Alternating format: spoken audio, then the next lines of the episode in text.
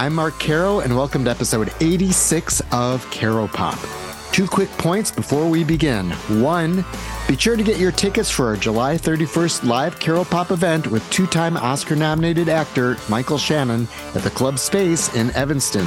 Go to evanstonspace.com for more information. Two, we're very happy in Caro Pop Land to welcome a new sponsor, Revolution Brewing. Cheers!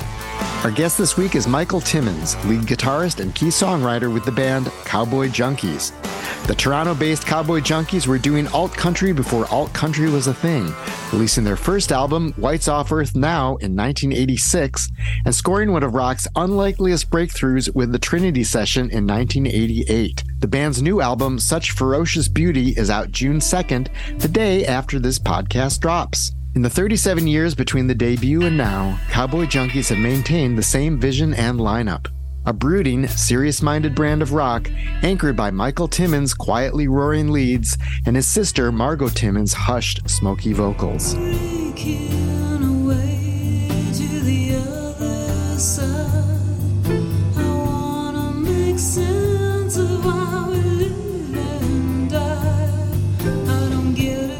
Band features a third Timmins sibling, Peter Timmins, on drums, as well as longtime friend Alan Anton on bass, with multi instrumentalist Jeff Bird almost always there as well. I saw Cowboy Junkies wrap up their latest tour leg in mid May at the Old Town School of Folk Music in Chicago, and the musicians were in their familiar positions. Michael Timmins sitting stage right with his guitar, Bird seated behind him with his array of instruments, Peter Timmins and Anton stage left holding down the rhythm section, and Margo Timmins at the center of it all with her haunting ethereal vocals. She'd joke about how unhappy the songs were, then they'd play a new one, such as What I Lost, about losing their father to dementia. They also mixed in their share of covers, including David Bowie's Five Years, Neil Young's Don't Let It Bring You Down, and the Velvet Underground's Sweet Jane, which Cowboy Junkies turned into a hit 35 years ago. How did the Trinity session, recorded around one microphone in a church at a time of big 80s productions, not only earn them a major label deal, but also catapult their career? How did that breakout success affect them? What was Lou Reed's reaction to their resurrection of the bridge in their version of Sweet Jane? Has anything changed in how Michael Timmins writes, collaborates with his sister, and presents songs to the band? How has getting older informed his songwriting? How do cowboy junkies choose songs to cover? What's happening on stage when they lock into a hypnotic groove, as they did at the Old Town School on an epic version of Working on a Building?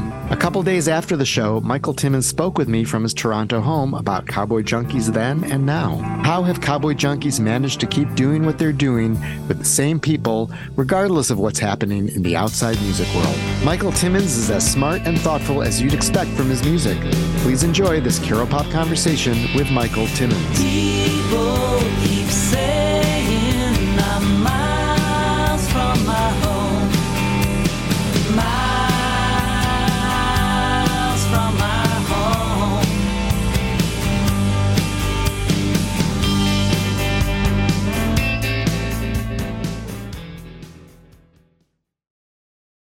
it was cool that I got to see the last show of that tour. How many um how many shows did you do on this tour? Oh, it was just a leg of a tour. Like we don't we don't go out for long periods now. So that was I think we did eight shows. So we you know we'll go out for like um, ten days at a time, you know, and uh, do do like six to eight shows, and then go home for a month or so. Like we go back out again in July. So I mean, you know, in the in the in the early days, the old days, we do a full on like six week, eight week tour, and then go home for a week, go out for another eight weeks. So now we just tour all the time. So it's usually little little spurts, and it's usually regional. Would you be swinging back through Chicago as kind of a a hub for you guys anyway, or did it just sort of work out that way that you were? Generally, we try and keep it like regional. So we we have like we'll do um you know, we'll do a whole bunch of shows around New York or a whole bunch of shows around DC or whatever, or, or around the Chicago area. This one was a bit kind of a bit more stretched out. We we started out in the DC area and then ended up in Chicago. So we sort of went across did Pittsburgh and Cincinnati, and I think we had Three Oaks as well. You know, so we sort of it it, it, it always depends. It always we, we just try and keep the drives as minimal as possible, and and try and keep the shows, uh, you know, just to, just a tight bunch of shows, and then go home. Does each region feel different when you're doing these these legs of tours? Well, not really. I mean, I mean, maybe a little bit on the West Coast. You know, uh, we don't get there out there as much, but I wouldn't say it's that different. Um, you know, we, we generally are, are in urban areas. You know, uh, bigger cities, more, more, populated areas. We're not we're not going like to the deep Midwest or, or further south. Um, so it's kind of the same kind of vibe these days. You know, it's, it's pretty much the same. Yeah, I think of Chicago and Toronto as being pretty simpatico. So yeah, they definitely are for sure, for sure. When you get back from a leg of a tour, do you do you need to sort of decompress for a while, or is it just kind of like I'm just home, it's fine? uh, you know, I probably should decompress, but I don't have the time to do that. So, um, uh, you know, again, it's they're short tours, so that's that's that's one of the reasons we're doing them short these days. Is that so that we don't you know, go out for three or four weeks and have to, you know, recuperate for two weeks. This way we can go out, maybe recuperate for a day and get back to our lives or get back to our lives right away. You know, it's just, it's, it's sort of part of our routine and it has been for a long time. It's, we don't even necessarily tour on an album. We just tour. We're always touring. Like that's, we're always on the road to a certain degree. We, we always want to keep our, our live chops up, you know, so we, by playing fairly regularly, we sort of can keep a larger repertoire going, and and it's not it's there's not that big uh, ramp up to get back on the road. Right. I mean, you do have a new album, Such Ferocious Beauty, but it's not out yet, and you've done all these dates, and you've played some new songs, and so you get people excited about the album, but you can't like get them to buy it at the merch table yet. When you go out in July, then they can do that. Then. Yeah, it's a bit weird. Uh, and again, you know, the, the, as I say, we don't really time our tours around our albums anymore. That used to be, you know, that, that was a big thing. You'd have, you know, you have a set release date, and then, you know, you do all posters of promo. You go out on a promo tour, and then a month later, you'd start a, you know, the tour in North America, and then you know, a few months later in Europe, and you just you'd really be focused on the on the album.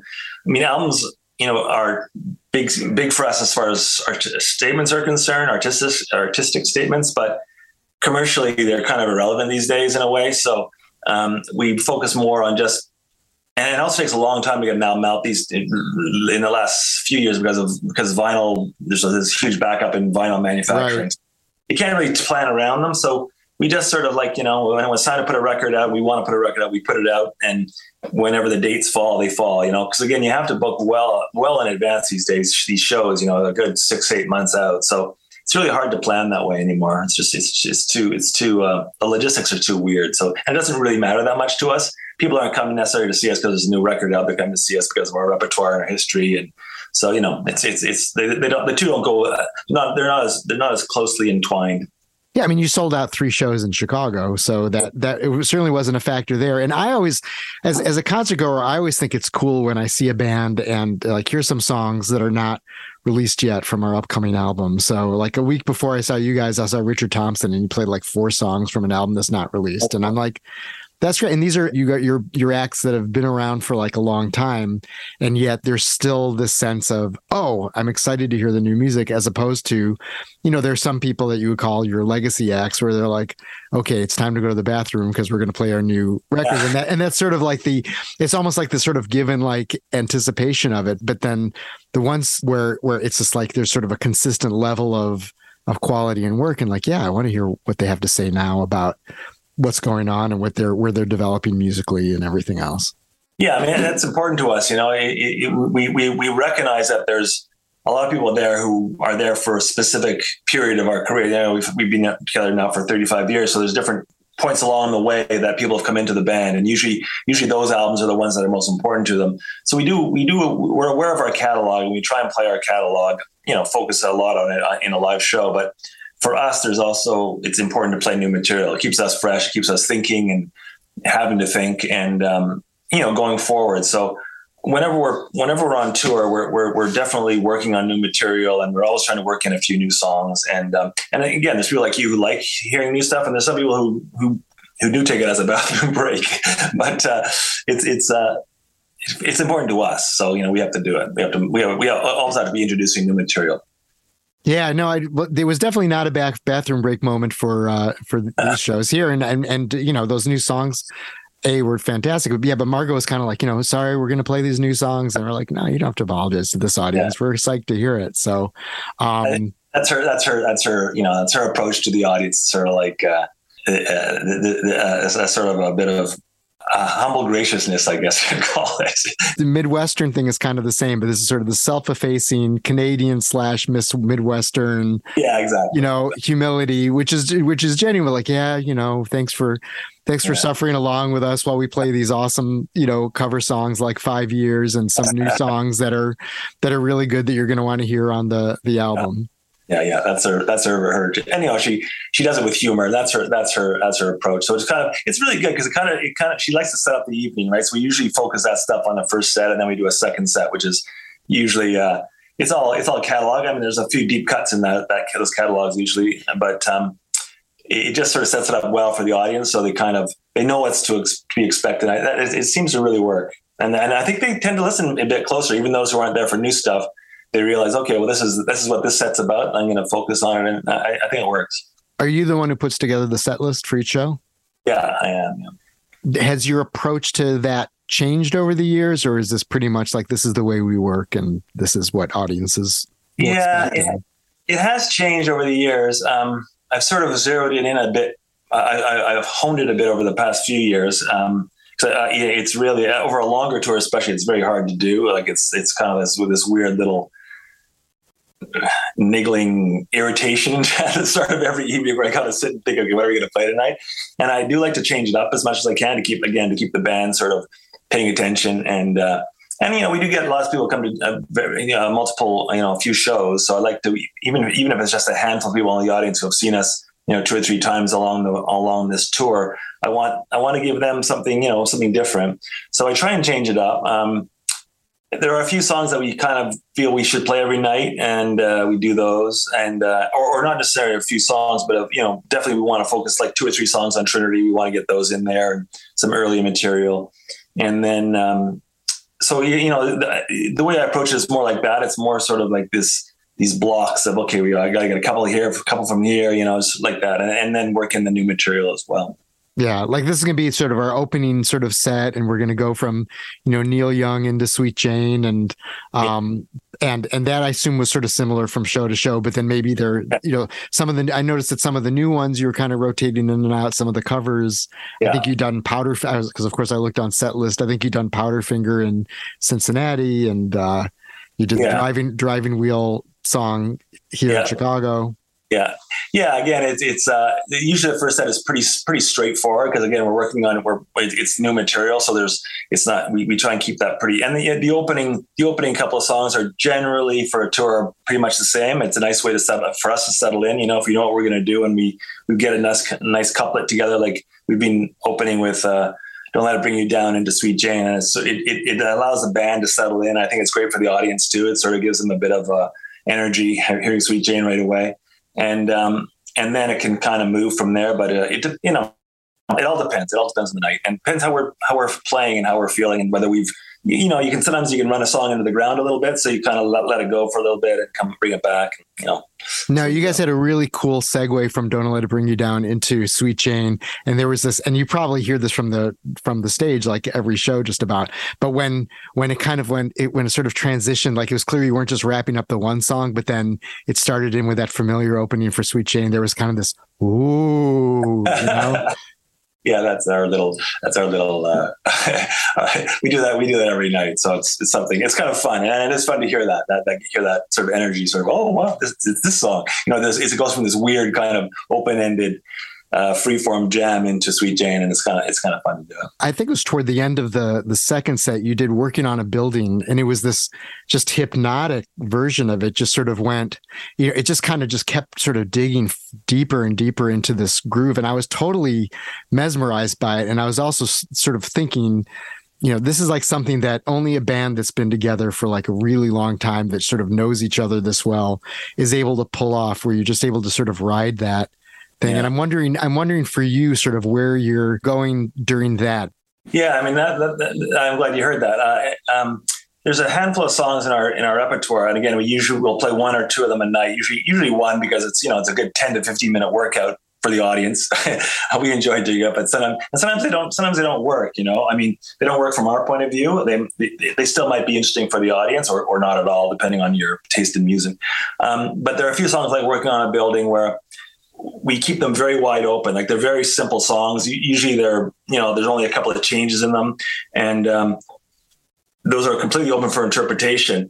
And it really relies on the four of us and Margo, the five of us really, to be listening to each other, you know, and there's certain, we kind of know like, okay, the setup is here and and then there's this big wide open space and then you know we're going to call everybody back in by i'll play this certain lick that'll uh, alert everybody that we're coming back to another section but there's these huge gaps that are for me and for jeff and i who's a the uh, you know our mandolin our sort of multi-instrumentalist uh, we, we sort of play off each other. And then and then pete and al can kind of change the rhythm a bit. So it, th- those are really fun fun um, moments in the show for us. Like they're very experimental and and again they keep us thinking. They keep us sort of you know just just having to think and and, communicate right you know i mean there's some songs that are very set they're just songs and you play them and again you, are always trying to communicate but they're very structured and these ones like working on a building you can kind of go wherever you want. It can be as as as spacey or as aggressive or as nasty or as beautiful as you want to make it. And and, and then you have to sort of react to how somebody's reacting to you. You know, and it's really it's really fun. Like that one the other night was that was a fun one. That was that was really cool. I, I, I liked where it went. So so you see, yeah. So when you're in the middle of that, you're kind of like, oh, this is this is going in a certain way different from other times we've done it. And like, do you know even like when it's going to end, or is it just? Uh, no. Again, it depends if it's you know, you, you try and give it a certain, uh, you try to sculpt a certain a certain shape with it, right? So you're you're trying to start it and bring it somewhere, and then you're trying to bring it back, and uh, the bring it back can be difficult. so sometimes you're trying to bring it back, and somebody decides, okay, no, I'm not finished. I want to go somewhere else. So you go somewhere else, you follow, and you. So it's sort of this communication where you're you're just trying to you know you know tell each other okay let, us bring it down here or bring it up or whatever or, or get out of there or margo will hear it on and, and enter and you know, once she enters we know we have to sort of bring it in a certain direction so it's all very open-ended and, and you're right that's that's the that's the beauty of being in a band with the same players for over 30 years you know that that sort of communication that that's that's that's the fun part about playing live for sure all right. Well, I'm going to hit you with the obvious question, which is that you have your your sister Margo, your brother Peter on uh, drums. You got Alan uh, Anton on bass. Jeff Bird's been playing with you, you know, for just pretty forever as well. How how do you keep that group together? Like, how do you make it so? Like, I mean, because that's really unusual for a band to just have yeah. no personnel changes over that long. Yeah. Um, I mean, you know, you're, you're right that, that, you know we're going to ask that a lot, um, but it, it, really comes down to, especially the four of us. You know, the four of us are the, the band. Me, me, Margo, Pete, and Al. Um, we we really have a way of playing together, and we really have a sound that we create when we play together, and we all really enjoy that sound. we all we all recognize, and we we love the feeling of that sound playing that music, and we all recognize that with, with, if you take one of us out of that equation, uh, uh, uh you know, it, it's going to change. It'll be, it, and because we, we, have done that, we, you know, we've gone on tour when Pete was sick and we had a different drummer and Al's missed a few shows and had to get a bass player. And it's very, very, very different sounding the band. And it's, it's okay. It's good, but it's not, it's not the same. So, you know, we're just very aware of, of, of that and very appreciative of it. And therefore, you know, if there's ever an issue or there's ever somebody has a problem or you know needs needs time off, you know needs a break, then we do that. We we we really try and accommodate each other's needs. And you know as you get older too, there's more and more. And you know certainly not just now, but 10, 15 years ago when we were all in the middle of having of, of kids and, and and kids at home that we need that needed us, you know there was a lot of work put into making sure that everybody was on the same page and everybody was okay with going out a certain time or a certain amount of time. And it's just like a lot of just it's, it's just um, a lot of listening and a lot of understanding and and you know just understanding that you know for this to survive it has to work for everybody. So we've just been very aware of that. Were there ever moments where it felt a little more fragile like oh you know these things are going on with these tensions with it whether it's within the band or the sort of conflicts of life and work balance. Were there, yeah. was there ever a point where you were kind of worried about it? Yeah, I mean, there there was a point. Uh, I guess maybe. I mean, there's been a few points all the way all, all along, right? But there was definitely a point about um, ten years ago, maybe. I mean, it's hard to. It's hard, time is so weird these days, right? Um, where we we, def, we definitely said, okay, let, us just shut it down for a year. Like we we just didn't do anything. We everybody went their own way, and then and revisited. And it's because of different conflicts and uh, personal conflicts that people are having and, and having to deal with, and they weren't able to balance the being on the road and the stuff at home. So we just did that, you know. And again, that's that's a part of that's what I'm saying. Like we we we're we're we're, we're aware that that as as important as the band and the music is to us, there are other things that are more important. And um, so we we just shut it down, and then a year later, sort of slowly got back into it, and it, became even better than it was. You know, just those moments come up for sure. When when the Trinity session was such a huge hit, um, and and you guys are getting so much attention, and Margo's like on the cover of Esquire, and and you know, and everything kind of got ramped up quickly after. Obviously, you've been doing it for a while, and then all of a sudden there was a lot. Was that a fun period? Was that a difficult period? Like, how do you look back on that sort of chunk of time when you were like all of a sudden in the spotlight?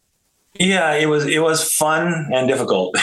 you know, I look back at I look back at it now and think, God, I wish I enjoyed it more. You know, because it was it was a lot of fun. You know, I mean, uh, but it was just so uh, it was extremely extremely intense. You know, it was very nonstop every minute of the day. Like you know, we were on tour. We we toured like nonstop for three or four years, and, and almost literally nonstop. Just kept on going, right, and and around the world, and that was great. You know, and because uh, that's what you want to do as a band, you want to play live, but you know, obviously there's a there's a toll it takes, and um, and, and you know, the spotlight was great, but it wasn't something it wasn't something we craved. You know, when we started as a band, and even then, we, we didn't really crave this spotlight. It wasn't it wasn't like you know we're all getting into to be rock stars. It was just we were really into music, and we, as I say, we created the sound together before anybody had heard it, and we really loved it. We loved playing, we loved playing music, and it just sort of happened. And then this weird spotlight shone on us, and the, the, the spotlight wasn't fun, but the what it brought us was fun. Like the bigger the bigger venues and playing to more people, and you know, appearing on TV was kind of interesting. You know, it wasn't necessarily fun, but it was interesting.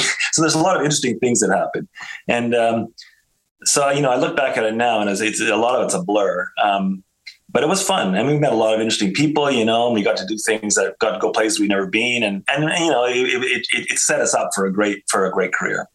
Was was there pressure on you to kind of modernize your sound after that, or was there an understanding of, hey, this what you guys are doing is working, so you don't need to start sounding like an '80s band because you guys are the antidote to being an '80s band? There's never, there, yeah, that, that that'd be too smart, wouldn't it? that'd be, that'd be, uh, yeah. There was definitely pressure, um, but different kinds of pressure. That you know, we we we with the release, we released Trinity Session on our own, on our own independent label. And then we got signed by RCA, BMG, and went into the major label world for 10 years. We did a few records with RCA and then a couple with Geffen, and then got the hell out of it because it was like, okay, 10 years is enough. And the reason it was enough is because there's all those weird pressures, not necessarily to modernize our sound, but just to do whatever. Just the, the idea of having somebody outside of, of our circle trying to influence us and you know protecting that circle from these influences after, after 10 years was just too much. It was like we couldn't we couldn't deal with it. It was it was it was stealing the pleasure of the music and making music. And uh, and there was a lot of great people we were involved with and they were you know they brought great ideas to us and and, and great opportunities but there was also a lot of not great people. So um, it, was just finding the balance and finding you know who you can trust and not trust. And uh, it just became that became more more uh, work than making the music. Um, so we that, you know so around 1999 2000 we sort of decided let's just let's not let's get out of the, the, the major label business and get back to just making music and get our own label back up and running. And we did that. So so yeah there were there was all sorts of different pressures you know weird weird pressures weird parts didn't make any sense, some that did make sense, and but it, it just it, it, it took its toll for sure. Well, one of my good friends is Jim Powers here yeah. in Chicago, who uh, one of the good guys. one of the good guys, yeah, and who and who I always knew, like I would sort of vicariously, you know, enjoy the fact I'm like, this is Jim Powers, you know, my friend who he signed Cowboy Junkies, yes. and and he's told this great story about you know how he had just started at you know BMG RCA, um, and and it was like you know don't you know, you don't need to rush into it, you know, just start listening to stuff. And then like I think like two weeks into the job, he heard you guys sent him the Trinity session and he was, was going into the head of the label going, We have to sign this band. It's like, whoa, Nelly, you know, but it's like, no. and uh and he was right. So yeah. Yeah, no, yeah, that's that's a great story. He, he, he told us that story even back then, and you know, of course, we we got a at that point too. We'd sent it to all the labels, and we had pretty much it was weird. Like we had pretty much every representative from every label come and see us, right? I mean, there was this weird. Um, it really connected with a lot of people, e- even in the industry. So you know, we had people from Elektra coming and people from uh, Virgin coming and, uh, and Warner. So everybody was sort of showing up at our shows to check us out. And uh, and Jim, I you know talked to Jim. Jim called me up, and so he shows up. And of course, he says he's like I don't know. He was like he was younger than us, so he was like this, this a young kid. Like what the who, who the hell is this? But we connect we connected right away with him because he he was just so passionate about the music, about music in general, and about what we were doing, and um, there was just something really genuine about him. I think because he just started in the industry, so we didn't, you know, a lot of these guys who showed up are these old A and R guys who've been doing this forever, and you know, liked it or somebody told them to like it and whatever. They got, got weird vibes off him. Jim was just fresh and enthusiastic, and and uh, he seemed really genuine. So we we ended up going with him. well, that's great. I saw he played Alpine Valley, and uh, I guess it was September third, nineteen eighty nine, and I think it was with Elvis Costello, Edie Brickell, and the New Bohemians, oh and um and Violent Femmes. Although when I Google it originally, it was it was there were like posters for Elvis Costello and Lou Reed. So I guess Lou Reed maybe pulled out and Violent Femmes replaced yeah. him because it was Wisconsin. Yeah, yeah. No, I remember. I remember Lou Reed was supposed to be on that show. Yeah, I do remember that show. I think I think that was the first time. I think we met Elvis Costello. That was the first time we met him. That time that was really fun. I don't remember the, us, us playing, but I remember meeting him, which was great. That, those those days were great because we, we were meeting all these, you know, all our heroes. So it was really fun. Did Lou Reed ever give you, uh, you know, response to your cover of Sweet Jane? Yeah, hey, big time. He um he, he actually gave us a, a quote, which is which of course the, the record label ran with. Uh, it was something like um, I, I probably know it verbatim because it's pretty straightforward and bland, but um, the, the, the best version of Sweet Jane I've ever heard, or something like that.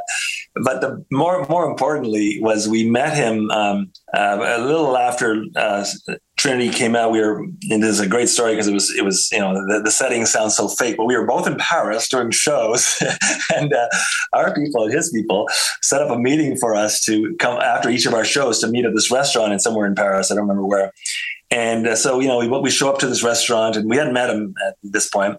And uh, we're at our table and he's across the restaurant with his people at his table. And of course, the whole night's passing by. Nobody's making a move to go anywhere. And none of our representatives, uh, as we had back then, were, are, are, are meeting up and mainly because we didn't have representatives and he didn't have representatives. It was just him and his band sitting at a table and us sitting at a table.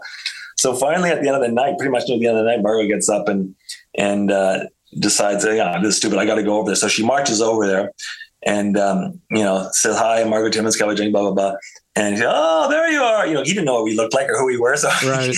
he brought us, told us to all come over and we sat around and talked with him a bit. And then, um, which was great. And he gave us all his, his, his advice. Basically, he said, "Fire your manager and get a get a good lawyer." That was basically his, his advice for the music biz. And then he, he was playing another night the next night in Paris, and he invited us down to the show. And uh, so we were there watching the show, and he goes into Sweet Jane. And there's a middle section of Sweet Jane, um, the bridge, which is the heavily wine and roses part, right. which is not which is not on the Velvet version, right? Yeah, and you guys introduced me to that version. There's like then later I've heard the Velvet version that has that part, but I'd never heard that until I heard your version. Yeah. So anyway, so he he's playing the Sweet Jane, and he gets to that part, and he he sort of va- starts vamping on the song, and he says, "I just have to send this out to the Cowboy Junkies."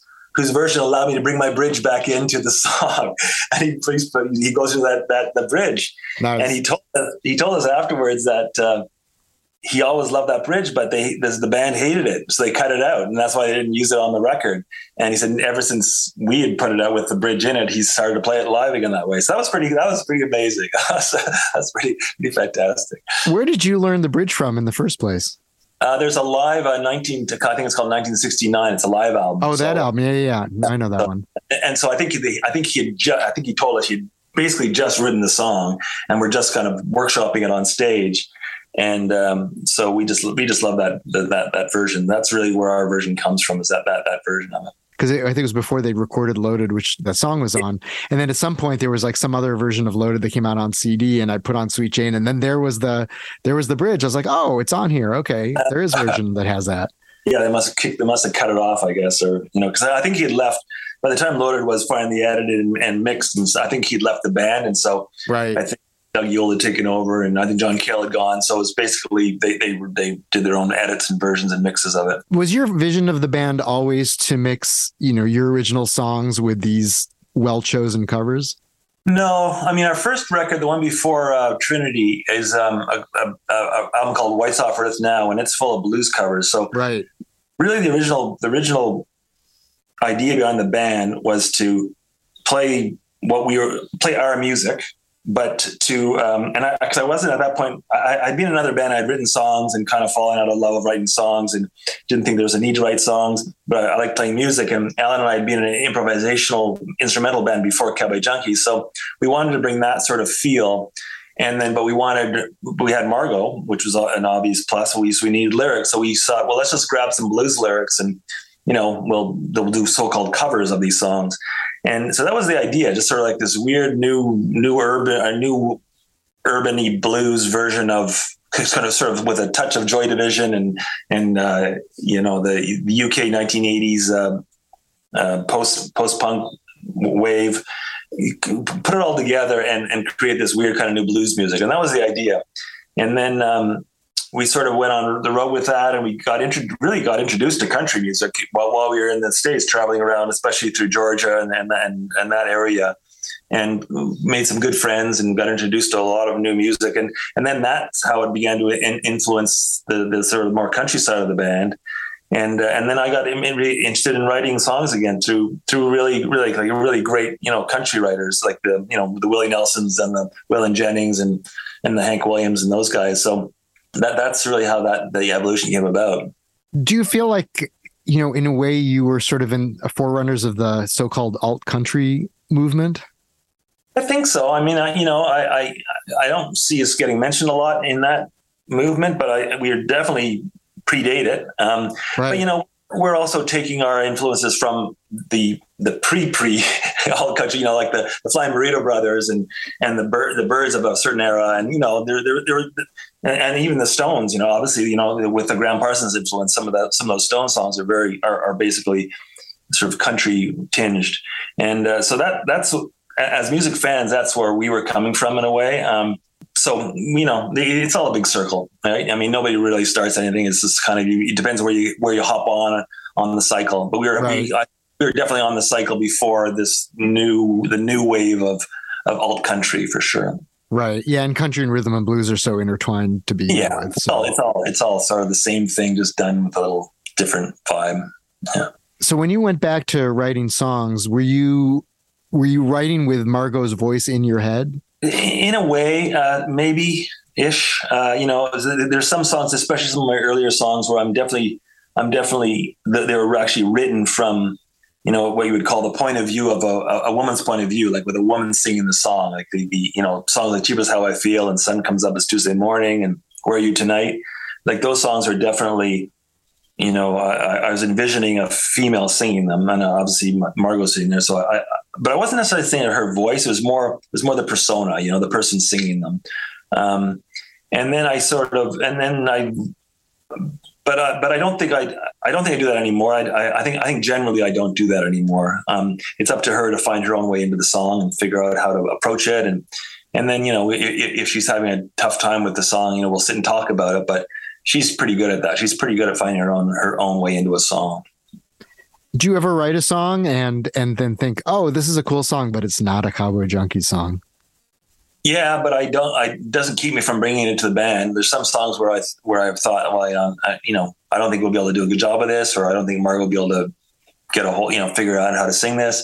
And um, those are usually ones that turn out great. You know, those are the ones that surprise me because I, I don't have expectations for them. I'm not trying to push them in a certain direction and uh, so the band sort of takes them off somewhere else and and then it becomes fresh to me you know because it's like oh this is kind of cool i didn't expect this so that, those can often be really good fun songs but you're never like hey i was just messing around with the synthesizer and it, this sounds like the another uh, another mickey like it's like mickey mickey you're so fine but it's us doing it i don't think they ever got that far do you do you write on the guitar? Like, do you have a guitar in hand when you're writing? Yeah, I, I usually, um, I mean, the, you know, lyrics and chords basically come together. Um, and it can be what what what what comes first. It depends. Like I'll, sometimes I'll have an idea for a song, and then I'll I'll you know start working on just a, a, a musical idea, and uh, then blend the two together, and then they begin to sort of bounce off each other.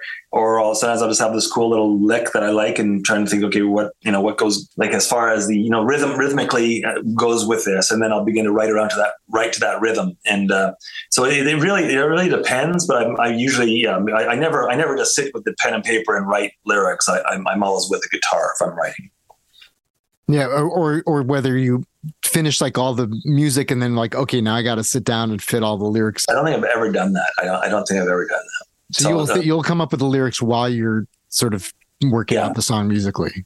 Yeah, yeah, and I say they kind of they kind of feed each other, right? Like I might have a an idea for a verse or a chorus or whatever, and then you know um, a musical idea, which will then uh, will, will inspire a, a, bit of some lyric and some melody, and then you know, I'll go, uh, that'll continue. I'll continue to write the verse and then bring the, bring the music into that. So kind of, they kind of bounce back and forth. It's very rare where where they'll go, they'll go, you know, together. It's it, like, I'm not, I'm, the, the, the, music might be finished before the whole lyric is, or the lyric might be finished before the whole, the whole song is, but the whole music is, but I, I, not, not one before the other completely. And do you write pretty similarly to how you did at the start of your career? Yeah, pretty much. I mean, I, you know, I, I, um, I don't write as like in, in the beginning of my career just because I think it was because of youth and lack of responsibility. I wrote all the time, so like, like I did it. Uh, I, now now it's I do more writing periods, you know, where I'll, I'll, I'll set I'll set time aside, and I usually get out of my house and get away and you know rent someplace somewhere in the country or go wherever and, and just just isolate, isolate myself and to think about writing and think about what I want to write about and and start you know there might be some exercises I might do to try and you know get my head into the right space but um, and that's kind of the same way I've done it in, in for many years now. It's very, it's very, um, you know, I'll collect ideas as as the year progresses, but to actually sit down and write, I need time, and I need a lot of time. And uh, you know, as everybody knows, that's harder to get big spaces of time uh, free when you get as you get older. So I have to I have to force that onto myself. Right. to force it. What are, what are those exercises you do? Um, like I'll I'll I'll, I'll read a lot of poetry. I'll bring tons of poetry books and just just randomly read read stuff and just to get my head into the, the flow of, of, of, words and and get get engaged with words again and then the beauty of words. Um, and then with musically, I'll I'll try different tunings, tunings I don't know, and just fool around with them and try and see if I come up with different changes that I like, and not really knowing what they are, and different melodies on the guitar and uh, that's sort of the two ways I do it, just to, just to get me out of my head, you know, just just just just try and get me into a different direction, thinking differently. Do you have other like albums you'll put on, you know, to listen to, like? You know, I don't. I I mean, I when I'm writing, I don't generally listen to music, um, which is kind of interesting. Um, I think because I'll I'll get too influenced by it. um, it's mainly it's mainly reading. It's it's usually reading when I'm when I'm writing. I'm reading a lot, and uh, you know, and uh, and then just playing my own guitar. When you were growing up, was there was there like one album or more than that where that made you think, oh, this is like this is the thing I want to do. I want to do like something that's this album, you know, like as good as this album or as impactful as this album. You know, I, I was a like huge music fan growing up, and and, and music, you know, music just took over my life. Like as, from a very young age, I, I, have two older, I have an older brother and an older sister who aren't in the band. And my older brother, especially, you know, he's three or four years older than me. And so he was perfect age for like late sixties, early seventies music. So he brought all that into the house. And, you know, at that point I was pretty young. I was like 10, 11, 12 years old. And, uh, but it really hit me hard. Like I really was just music suddenly became this thing and um, and it's all I really cared about. And, and uh, even though I wasn't I wasn't playing, like I wasn't, I, you know, I, but but as a music fan, it just it just really took over me. So that that era of like you know early 70s, 72, 73, 74 those records, especially like you know Ziggy Stardust and Transformer, and that era of of music, which is a great era. Uh, those albums just really, and you know, Talking Book, um, the, you know, the, those those albums just were so strong for me. Um, so I, I think uh, I, I, think even that back then, to myself, I, I, told myself that's what I wanted to be, but I, didn't. I, you know, I grew up in suburban Montreal. You know, I, you know, my dad sold airplanes. My mom was a nurse. Like we didn't become, you know, rock stars were David Bowie and Lou Reed. You know, they weren't they weren't guys from Montreal. So I didn't think it was even possible. Um, so I never really pursued it. I never even pursued playing an instrument. I just pursued listening to music and absorbing it. And it wasn't really until the um, like mid 70s, the, late, the, the, the, the, punk, the New York and UK punk scene of the late 70s. That's where it suddenly turned and, and it became like, well, the whole idea of that was do it yourself. You know, anybody can do this. And, uh, so that's where I suddenly realized, oh, wait a second, I, I, I want to do this too. So that's when I got into it. But, but up to that point, I was just a fan and, and totally absorbed and moved by music. But that era, that 72, 73, 74, those records are huge. Do you remember the first song you ever wrote? No, I don't. I don't. I really don't. It's like a synth pop thing. No, I'm just kidding. yeah, yeah. No, because I was like, we were into, uh, you know, into, you know, the, the, the whole punk scene was pretty big for us. Like Toronto had a pretty good punk scene.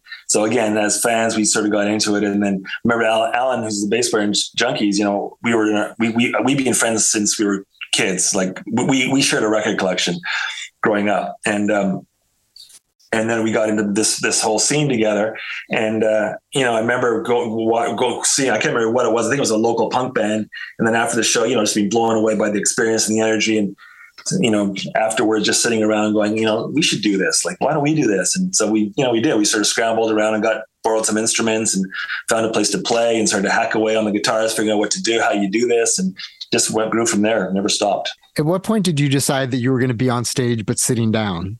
because a lot of like a lot of your rock guys are just standing up and jumping around and stuff, and you're just kind of like sort of the meister off to the side. You know, somebody asked, asked me that the other day, and I can't remember because in our first band that Alan and I had, uh, I was standing up, and I don't know when I sat down. I don't know when I decided to sit down. There was a period. There was another band between. Our first band was called Hunger Project, and that was very punk orientated.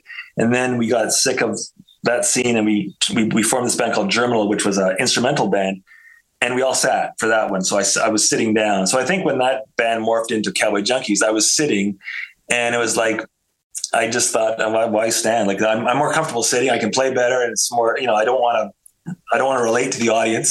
so I, relate, I want to relate to the band and my mute and my instrument. So I'll just say sitting. So I think that's, that's probably how it happened. Just sort of a natural evolution you know, you go see any classical concert and they're all sitting, you know, you know, oh, all the all the all the violinists standing up like fiddlers or something. But uh yeah.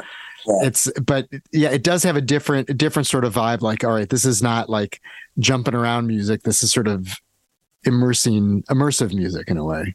Everybody sit everybody sit and listen. Yeah, yeah, yeah, yeah. And it's always that's always been our approach anyway. So it, it, it never it, it was never out of place, you know, when what we were doing. So like when you're sort of working out the songs in a rehearsal studio or recording studio is that kind of the configuration you have that kind of sort of semicircle with you know you yeah. sitting over on the one end and pretty much you know and most bands too when you get right down to when they're working on songs in the studio they're all sit everybody's sitting you know it's not until they get on stage where they stand up.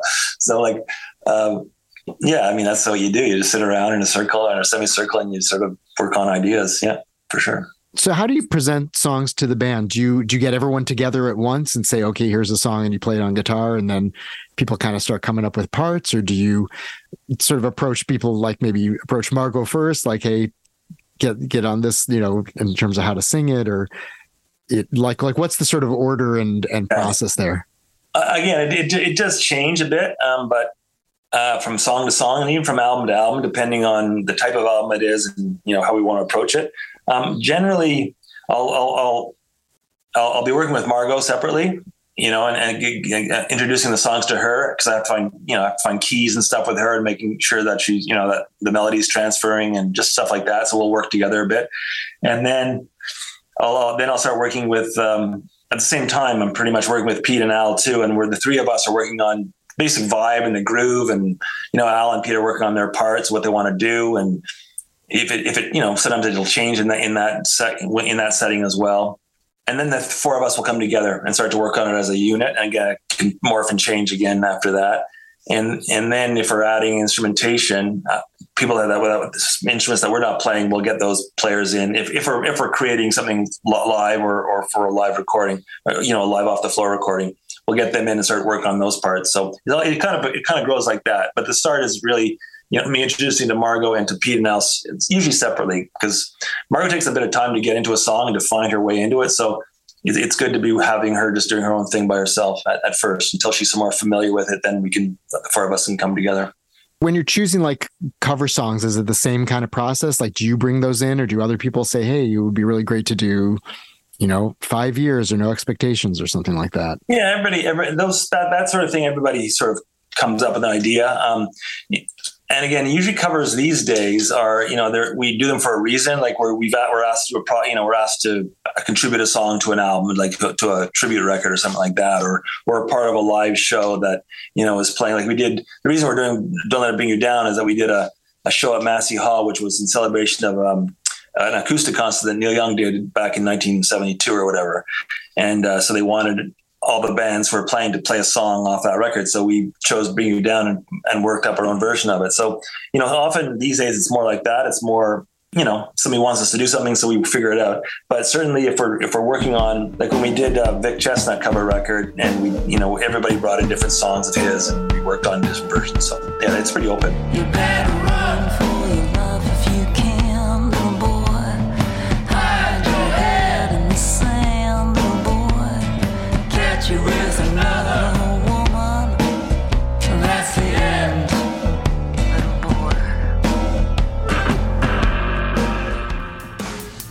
We'd like to offer a warm welcome to our new sponsor, Revolution Brewing.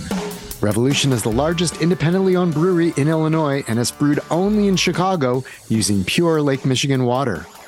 Now that we're past Memorial Day, it's time for lemonade, Revolution's Freedom Lemonade. It's not a shandy, it's a lemonade beer made with cane sugar, lemons, and lightly tart ale in place of water.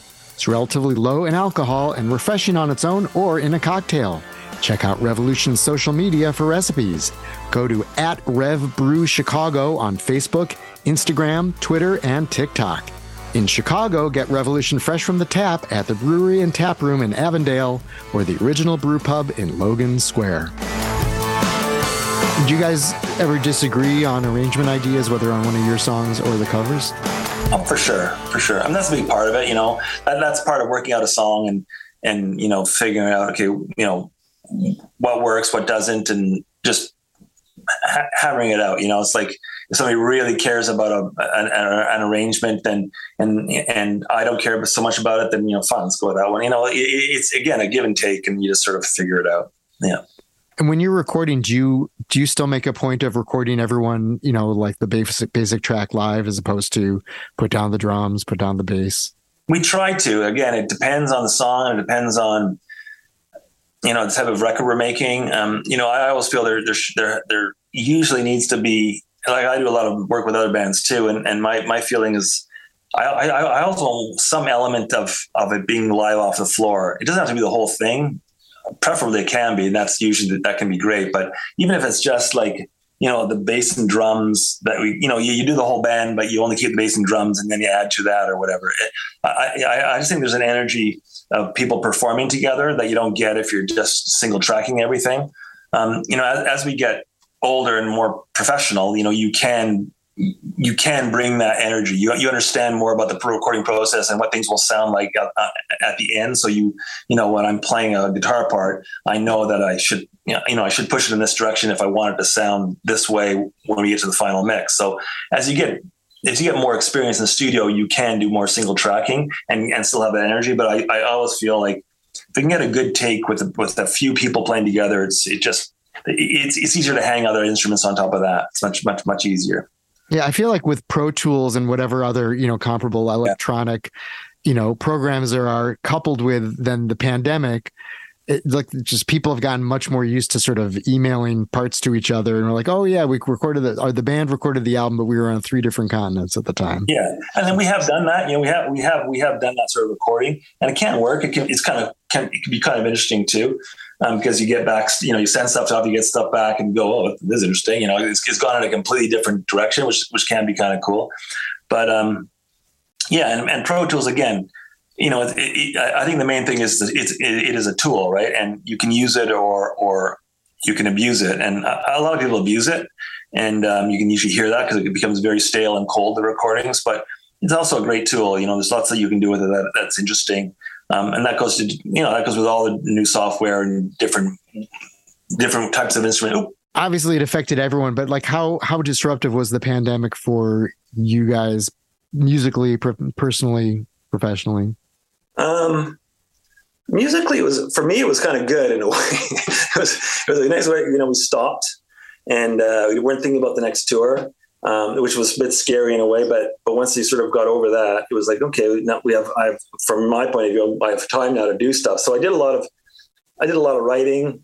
I did a lot of different sort of recording that I wouldn't have normally done because I had extra time. We have a, we have, I have my own studio, so I was able just to go in there by myself and work on ideas, different guitar ideas, you know. Um, and then um, and then uh, then I began to write, you know, for for this record that's coming out now. So it, in some ways, it was it was good. It was a, it was a nice it was a, it was a good forced pause. The, the drag was it kept us off the road, which financially was tough, but but also it was it was hard because it's definitely as I said, we've never not toured. Like we're always sort of, you know, we always have a few shows coming up the next month, you know. So that was kind of weird not to play together for a while. So that was that was um that was the only bad part. But but uh, the other part of it was fine. Like I didn't mind the downtime. Yeah. Well, and Margo made reference to at, at the concert to you having lost both of your parents recently. So I'm sorry to hear that. Um, and and part of what you're writing about on such ferocious beauty um, is just you know aging parents and dealing with death and mortality and that sort of thing um, are these are just these the topics that are just coming up for you now? Because that's what's going on in your life and that's what you know what you should be writing about?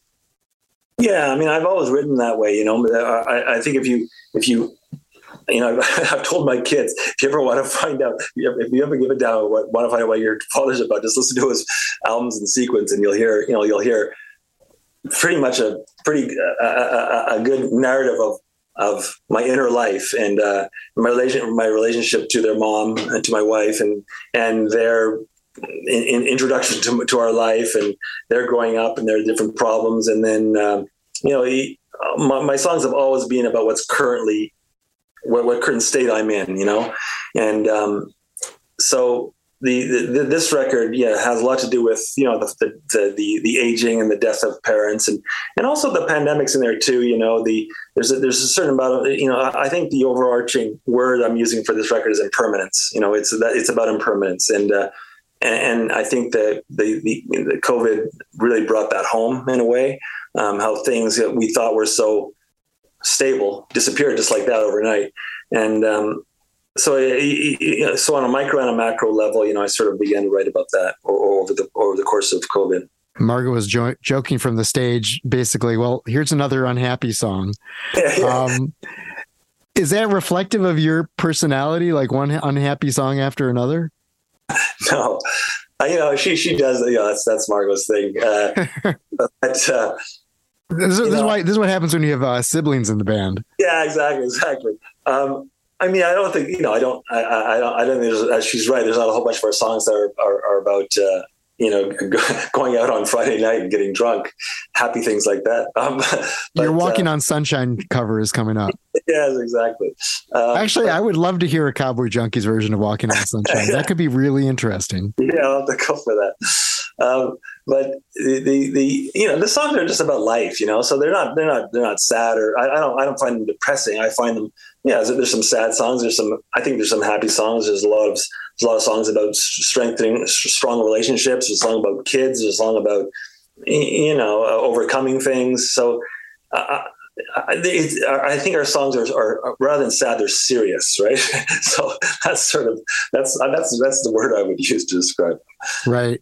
Well, and also seems like there it's an aesthetic choice as well, and that there's a certain way you want your records to sound and to feel, yeah. and and the way you write these songs is kind of in keeping with that. So, like, there's a consistency to that and to that approach. Does that sound? Right? Yeah, it sounds right. And also, you know, my biggest part about this which, getting back to Margo said the, the, songs are sad. She can't sing a happy song.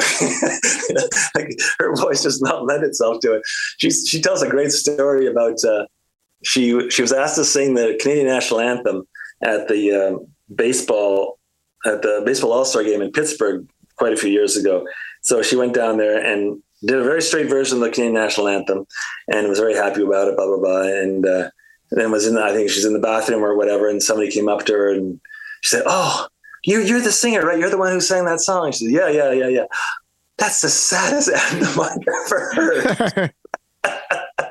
you know, so it's like, what can you do? Like she, you know, it's just the way her voice works, and it it, it brings it brings people to a place. So it carries uh, a lot of emotion and life experience it with it. It does. It does. Does your feeling when an album's about to come out you know because it is still an artistic statement whatever else is happening in the in yeah. the business do you have that same kind of anticipation of oh i can't wait for people to hear this or has that become tempered a little bit just because of the way people's listening habits have changed yeah it's a good question um it's tempered a little bit. Uh, you, know, the problem is, is, by the time you put a record out, you, have been working on these songs for so long. Like, you know, this this record that's coming out in June, I we finished writing it. I finished my part writing it in June of two years ago. So, and then, you know, and then we recorded it and then we recorded it again and we mixed it and mixed it again and then we got it to the manufacturer. So, you know, it's been a long time, a long process. So the songs in many ways have been finished and and are part of our past almost now right? Now now so now now the idea is to the excitement is to get them up on stage and play them live. So that that is exciting. But as far as the record is concerned i'm, I'm always interested in, in, in seeing how people how people hear them like how you know hear the production and hear the songs and what they get out of them. That, that is always kind of fascinating to me. So when i get feed, that sort of feedback it's kind of fun. Um, but i'm not i'm not overly at this point i, I i'm not overly nervous or or care one way or the other. You know, it's more about people who, who I know who like our music and who are interested in it and how they react to it. And, you know, and, and, and, and the sort of feedback I get. It's kind of, especially, especially how, especially in terms of the production and, you know, how they're interpreting songs. You guys shoot videos for it? We don't shoot videos. We create them. So um, my, my, brother Pete does a lot of stuff just by finding stuff on the internet and putting stuff together. It's, it's always good to have an, a, an image, but we don't, we don't shoot anything. Right. It's inexpensive. And you're putting out on your own label? Yeah. So we do, doing what we've been doing over the last uh, many years now, over 20 years, is we we put out on our own label, label, which is Latent Recordings, and then we we partner with various companies around the world to distribute or to license it. With this one, we're giving it to um, we're licensing it through Cooking Vinyl, which is a label out of England. We've worked right. with yeah, we worked with them in the past, so we're doing it we're doing it through with them. So yeah. Now, and are you are you writing more songs in the meantime, or are you sort of a project oriented writer where it's like, okay, now that we've done this, we've gone through this cycle of releasing the album, touring. Now I'm going to go back to the cabin with my poetry books, and now it's time to reload yeah. for the next one. Yeah, I, am more project oriented these days, so I, I, I uh, yeah, it, it, it, I almost get a feeling, you know, I sort of get a sense, almost a physical sense, where it's like, okay, I want to start writing again and and I don't I don't like a, again earlier earlier in our career you know there was a there was a, a cycle and was a, there was a machine to feed. And, and I and I was I was I wanted to feed it. You know I was excited about writing new songs. Now it really has to I, I have to wait for that I have to wait for a reason to write again you know right? So um, I think certainly the uh, you know the the the the death of our parents and the and the pandemic were good, and then everything was happening sociologically in the in in our on our continent. Uh, that was those were good reasons to write. So um, it, it, it, takes a it, it, takes a little bit more for me to, to to, to want to sit down and write. You know, I've written a lot of songs, so I have to I have to give myself a reason to, to, to continue to do it. Do you listen to any new music? Yeah, I do. Um, I, I, try to. Uh, you know, like a lot of people, I you know when I'm working, I have it on my. You know, I'll, I'll go on Spotify and click on the new artists, and I'll, I'll, write down names of artists that I hear. And so, but I'm not. I'm not as passionate about finding them as I used to be. That's for sure. I feel like when you started and now are both sort of periods where the approach you're taking is is is like your own thing. I mean, always was your own thing, but that that there was this kind of you know electronic kind of thing happening in the 80s when you started and there's this very computer electronic thing happening now so in a way there's sort of a full circle thing in in music um, while you still have these shimmering you know textures of acoustic and electric instruments playing through actual amplifiers and everything yeah, I mean, we we we always done our thing, so you know, we we I think we're still and everything else everything else cycles. So we every now and then we, we hook up with the cycle, or we're we're or 180 degrees against it. So we we don't really keep track of that, you know. But you know, when I think you know, there's a lot of really good singer songwriters out there these days. So people, you know, writing songs and just playing them pretty straightforward as well. So I, I think these days there's sort of because because the, the, the industry is so fractured that there's not you can't say that there's a specific sound these days that you that you can kick right. against. But like in the late '80s, there was a definite specific sound that was happening, and you heard it all the time, right? It was like the the, the big haired rock bands and very very very clean, very um, compressed, and kind of ugly, just not very exciting music for from our for our years. So what we did was very you know 180 degrees against that nowadays, I think there's so much happening out there. It's I think it's very hard to release something where somebody goes, "Well, that's totally against what's happening now." You know, it might be against what's happening on the charts, but there's so much more to, to, to music now than the charts, which is a good thing. Right. And there are like 50 million charts too. So it's hard yeah. to know what's what. Well, thank you so much for talking with me, you know, especially right after, you know, you just got back from tour and you're kind of getting settled into your real life again. Thank you so much for coming on. I really appreciate it. Thanks. That's all for episode 86 of Caro Pop. Thanks so much to Michael Timmins for taking us inside the Cowboy Junkies circle and providing so much insight into this timeless band's music. The new Cowboy Junkies album, Such Ferocious Beauty, is out June 2nd in all formats on the Cooking Vinyl label. Go to cowboyjunkies.com for more information and or buy it where you buy your favorite music. The band returns to the road next month, starting at Revolution Hall in Portland, Oregon on July 13th, and also hitting Seattle, Washington, Berkeley, California, Phoenix, Arizona, and a few other cities. A stretch of Canadian dates begins in late September. Go to cowboyjunkies.com slash tour. Caro Pop is produced by Chris Swake, who keeps this podcast from becoming a common disaster. I'm Mark Caro. Please follow Caro Pop on Twitter at Caro Popcast, and you can follow me as well at Mark Caro at M A R K C A R O. Also, visit the Caro Pop website, caropop.com, where you can find this podcast and enter your email address. You'll hear about upcoming events and episodes. Tickets are on sale now for my July 31st onstage Caro Pop conversation with actor, singer, director Michael Shannon at the Club Space in Evanston, Illinois. Go to evanstonspace.com for more information and to buy tickets. Please share this episode, subscribe, tell your friends, and tune in again next week for another Caro Pop conversation. Thanks.